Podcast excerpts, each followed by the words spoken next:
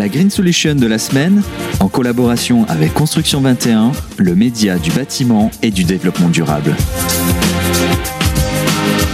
Bonjour à tous, je suis ravie de vous retrouver pour ce tout nouveau numéro de Green Solutions.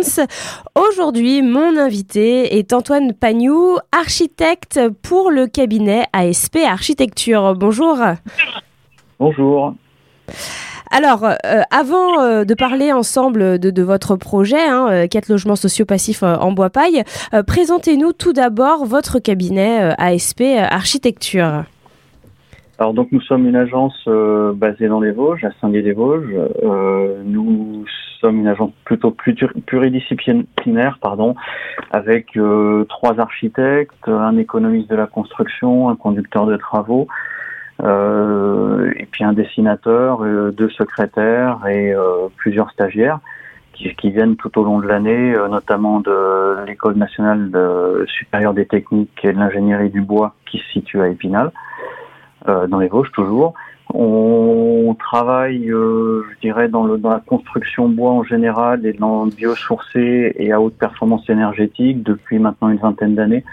On fait beaucoup de logements, mais pas que. On a aussi pas mal de bâtiments tertiaires, de bâtiments d'activité. Donc on n'est pas du tout monoactivité. Par contre, on a une forte caractéristique environnementale et performance énergétique, avec la bonne partie de nos bâtiments qui sont labellisés Passivhaus. Sur ce projet-là, on a travaillé aussi avec un partenaire qui est assez régulier pour nous, qui s'appelle Terra Energie, qui est un bureau d'études à la fois énergie, fluide et environnement, qui vient en soutien et en collaboration très très régulière avec nous.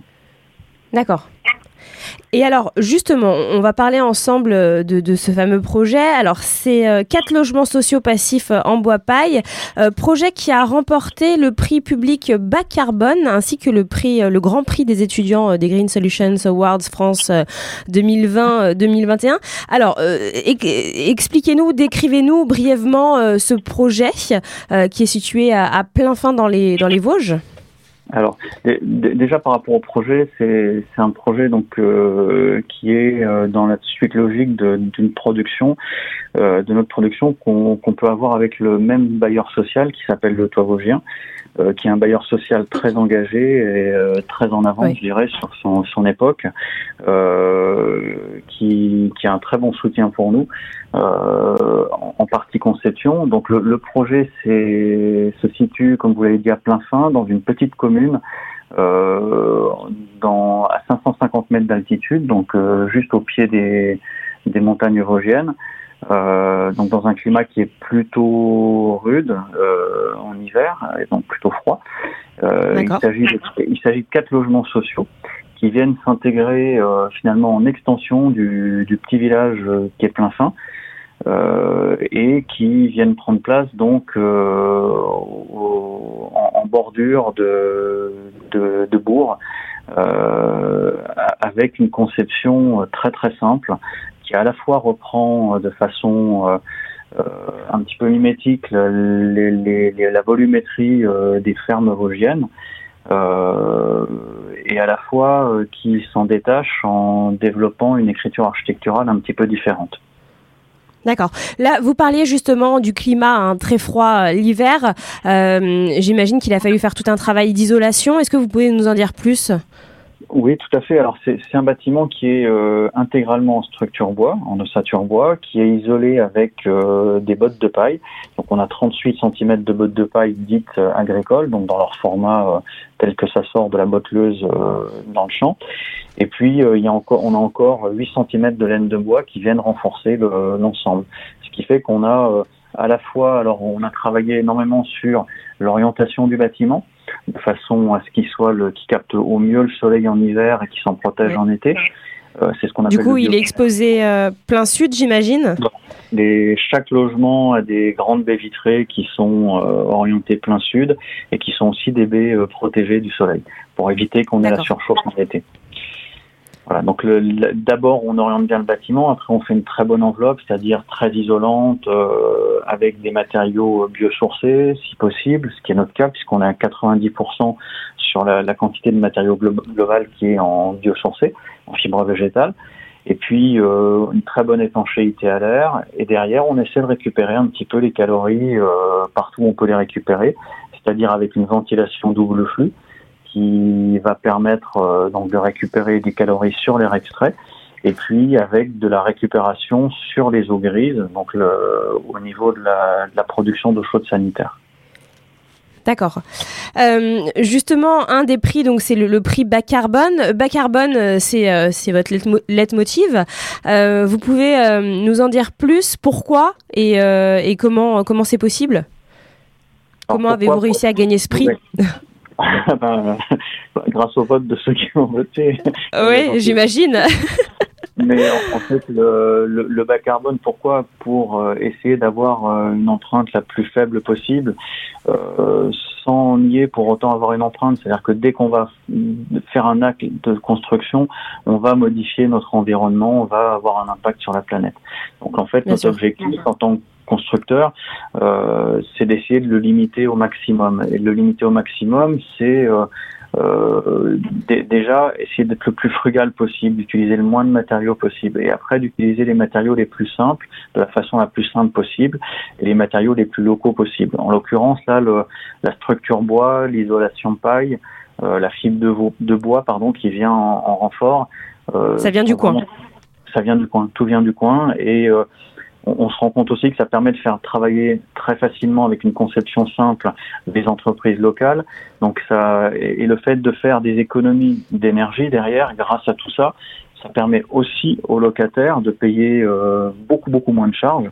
On est en moyenne à 15 € de charges par logement par mois pour 100% de l'eau chaude, 100% du chauffage, 100% de la ventilation et de l'entretien de l'ensemble du système. Donc ça, c'est ce que paieront l'hiver les locataires par mois, 15 € par mois seulement. Et c'est ce qu'ils payent déjà. C'est-à-dire que c'est sur facture. Ce qu'on peut vous dire, c'est que c'est sur facture. Donc c'est réel. D'accord. Ça, c'est grâce à la conception passive et qui permet finalement, on restitue quelque part un SMIC mensuel, sur l'année. À chaque locataire, si par rapport à des charges habituelles qui sont plutôt de 150-200 € par mois, en fait, on redonne de l'argent quelque part qui n'est pas investi dans des hydrocarbures qui viennent de l'autre bout de la planète et qui vont pouvoir finalement participer à l'économie locale. Donc il y a une espèce de cercle vertueux qui se forme à travers à la fois l'utilisation de matériaux biosourcés locaux et à la fois les conséquences de cette utilisation, c'est-à-dire des économies d'énergie. D'accord.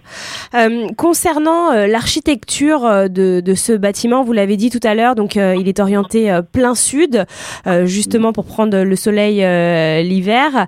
Vous avez respecté en fait la biodiversité autour de ce bâtiment et vous avez gagné le prix Envirobat Grand Est 2019.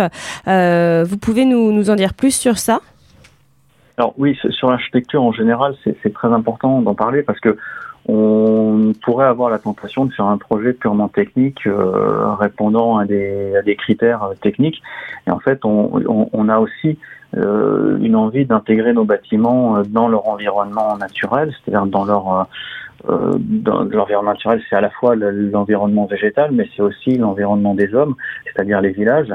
Et on a travaillé vraiment très très finement les détails d'architecture pour faire en sorte que tout ce qui est technique disparaisse et que finalement on ne soit pas en train de faire un bâtiment étendard technique dont on ne voit que la technique. En l'occurrence, la technique. Qu'est-ce que vous appelez technique en fait ? Alors la technique, c'est la structure bois, c'est le système énergétique qui est mis à l'intérieur. On essaie de pas être démonstratif, c'est-à-dire de faire le bâtiment qui s'intègre le mieux possible, tout en continuant à essayer d'avoir un dessin architectural contemporain. C'est-à-dire d'affirmer finalement que c'est un bâtiment qui est dans son époque, qui utilise certes des techniques qui sont simples et vernaculaires, c'est la construction bois, mais qui peuvent s'exprimer de façon contemporaine. Là, on a des façades, notamment une expression de façade, où on a un volume qui est très monolithique, qui a été rhabillé entièrement toiture, façade, avec de la tuile de teinte noire, grise et noire, enfin grise vernissée et noire vernissée, qui joue énormément avec le soleil, la lumière, renvoie les couleurs de son environnement, c'est-à-dire qu'il y a une espèce de fusion dans cette peau-là, qui en même temps a un dessin très contemporain. Et dans un village qui est finalement assez rural, on a une intégration et une acceptation par les anciens du village qui est très très bonne. Et c'est très intéressant. C'est important, de voir. Oui. Ouais. Je pense que ça c'est vraiment une donnée majeure, c'est-à-dire de continuer à faire de l'architecture, mais d'essayer de la faire avec des outils respectueux de l'environnement et de notre planète.